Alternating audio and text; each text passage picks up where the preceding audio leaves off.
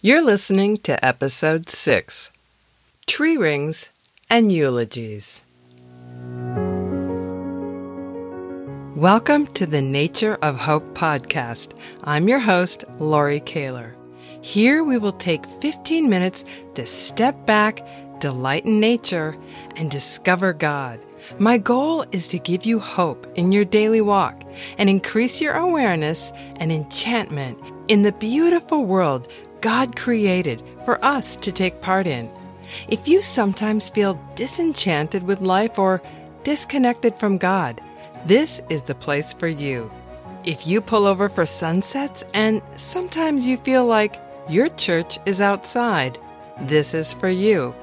Come with me and let's explore the animals, the quiet forests, deep under the seas, and high on the mountaintops, all that God has made for us to delight in. It's time to de stress and refresh in the nature of hope.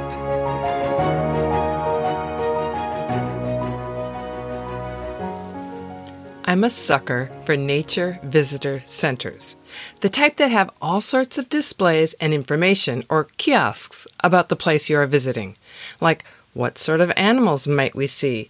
What sort of plants? Should I be wary of poison ivy or poison oak? Are there rattlesnakes? What have the rangers seen lately?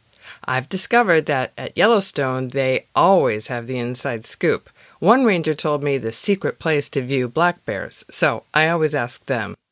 And I never pass by one of those tree stumps or tree slices showing all the rings of a tree that's been felled. I am mesmerized by the rings showing the good years, which are illustrated by fat rings of abundant water and growth, and the lean years, which are demonstrated by disease, drought, or fire. The rings tell the story of the tree's life. Helpful notes are usually placed along some of the tree ring outlines. They say things like, Declaration of Independence was signed in this year, or you'll find a little slip of paper pointing to a ring that says, Gold discovered in California at this point. You can see the growth of the tree through the centuries, the lean, skinny years where water was scant and perhaps disease stunted the growth, and the fat, healthy years of abundant water and nutrients. The official name for the study of dating wood and tree rings is called dendrochronology. New growth in trees occurs in a layer of cells near the bark. A tree's growth rate changes in a predictable pattern throughout the year in response to seasonal climate changes, resulting in visible growth rings. Each ring marks a complete cycle of seasons, or one year, in the tree's life. The rings are more visible in trees which have grown in temperate zones, meaning where the seasons differ more markedly. So, if you have a tree from, oh, let's say, uh, California or the Pacific Northwest versus one maybe in Wisconsin where you've got 40 below zero and then it's 80 degrees in the summer, that's a bigger difference in temperature. So tree rings are a little bit more visible and obvious there. Many trees in temperate zones produce one growth ring each year, with the newest one being adjacent to the outermost bark. Hence, for the entire period of a tree's life, a year by year record or ring pattern builds up that reflects the age of the tree and the climate conditions in which the tree grew. Adequate moisture and a long growing season result in a wide, fat ring, while a drought year may result in a very narrow one. Given a sample of wood, the variation of the tree ring growths provides not only a match by year, it can also match location because of the climate across a continent is not consistent. This makes it possible to determine the source of ships, as well as smaller artifacts made from wood, but which were transported long distances, such as panels for paintings and ship timbers. Art historians have been using the should I say, the art, the science of measuring wood age to date paintings that were painted on wood panels. And they do this through measuring tree ring growth. A portrait of Mary, Queen of Scots, in the National Portrait Gallery in London was believed to be an 18th century copy, but dendrochronology, dating the wood, revealed that the wood dated from the second half of the 16th century. It is now regarded as an original 16th century painting. Isn't that fascinating? These tree rings telling their story about history and revealing the tree's lifespan remind me of my sister's eulogy assignment. My sister wanted me to write her eulogy. This is odd because she isn't dying and she isn't even sick. It's for a class she is taking at the Stanford Graduate School of Business. I found the project compelling and somewhat sad and inspiring and fascinating. But mostly, I thought about all our interactions growing up, beginning with how she had actually helped save my life when I was a toddler. While my mother was in the backyard raking leaves, I had waddled over to a burning pile of leaves in the front yard. And because I was a toddler, I was unsteady on my feet and I fell forward into the burning pile. My sister heard my screams, or saw me, she doesn't remember which, and she yelled for help. I suffered third degree burns on my hands, but I only have slight scars to show for it decades later. I did have to have plastic surgery to straighten out one of my fingers. I also thought about how long after everyone else had mastered their times tables in fourth grade, I was still struggling. My sister made a huge chart out of poster board with 0 through 9 along the top of the page and 0 through 9 down the sides, and all the answers in between, a giant graph. I could look at that chart, this times table, and suddenly it all made sense. I could see patterns. I don't think she knew I was a graphic or visual learner, but boy, that chart spoke my language, and I memorized those combinations soon after. After I graduated from college and was sort of looking around for employment, my sister encouraged me to come to California to try to find a job in advertising. Ick, I thought. I have no desire to go out there. But she knew me and had planned a can't resist itinerary of events. I went whitewater rafting down the American River just past Sutter's Mill where they discovered gold in the 1849 gold rush. I went backpacking in Yosemite and a jazz concert outside at night in a vineyard where there were no mosquitoes. I was hooked.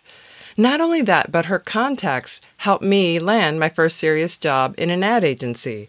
So I have a lot to be grateful for towards my sister.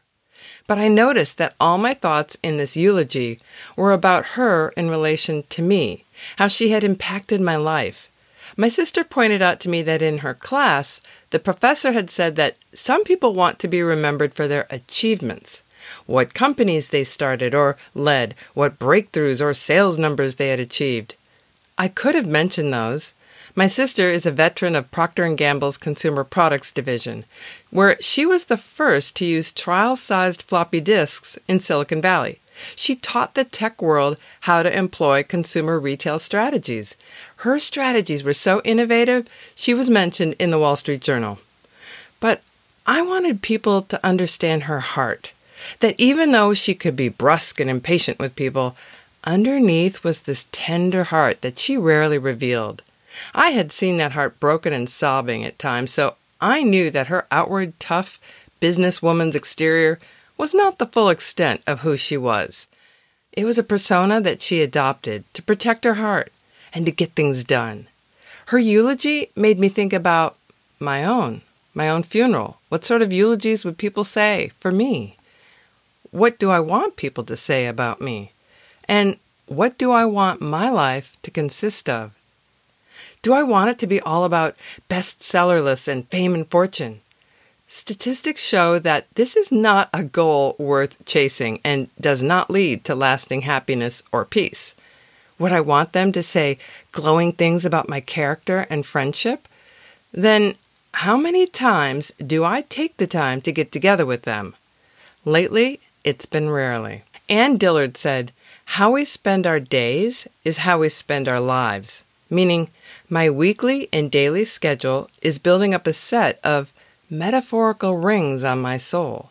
The skinny, malnourished ones would be the days, weeks, months, and years that I focused mainly on me, my accomplishments, my career, my likes on social media, me in relation to everything else, and everyone else graded on a scale of comparison. Those rings or times are narrow, they're tight, and they're hard. The goal is, I think, especially for Christians, is to have fat tree rings, times of abundance, nourishment, and joy. These are not acquired by focusing on self advancement, on social media likes, or at the PTA, or on our careers. Fat rings are made by investing in relationships, which is easy to point out, but much harder to do. Recently, I met with an old, dear friend I have known for over three decades. Sandy and I don't live that far apart, just an hour, but we hadn't seen each other face to face for years. We are both busy with kids, career, and life. She pressed me to schedule time for lunch, and we had the best time. We laughed, we cried, we encouraged each other. It was a true joyful fellowship in every sense of the word. It made me wonder why has it taken me so long? Why on earth hadn't I made the effort earlier?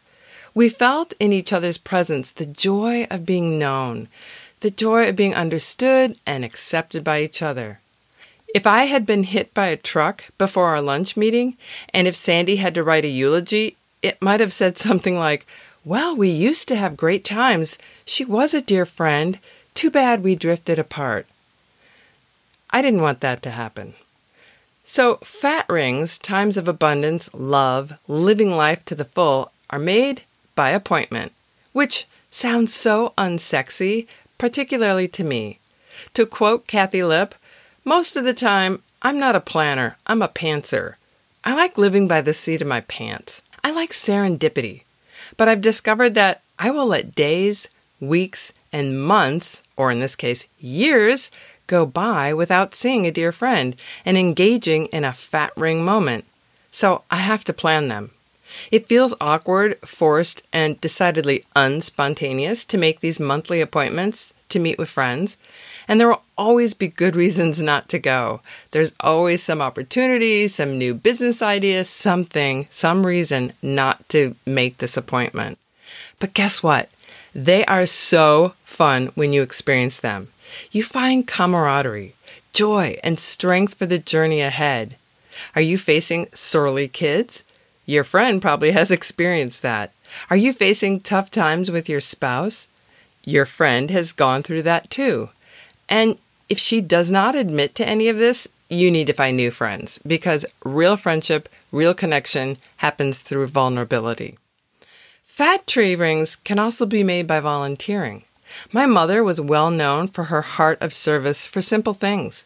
She always brought over a cake or a casserole to new neighbors, to mothers of new babies, or homes where someone was sick. She read books to blind kids, and when she learned that they didn't know how to swim, she put together a swim program for them and taught them.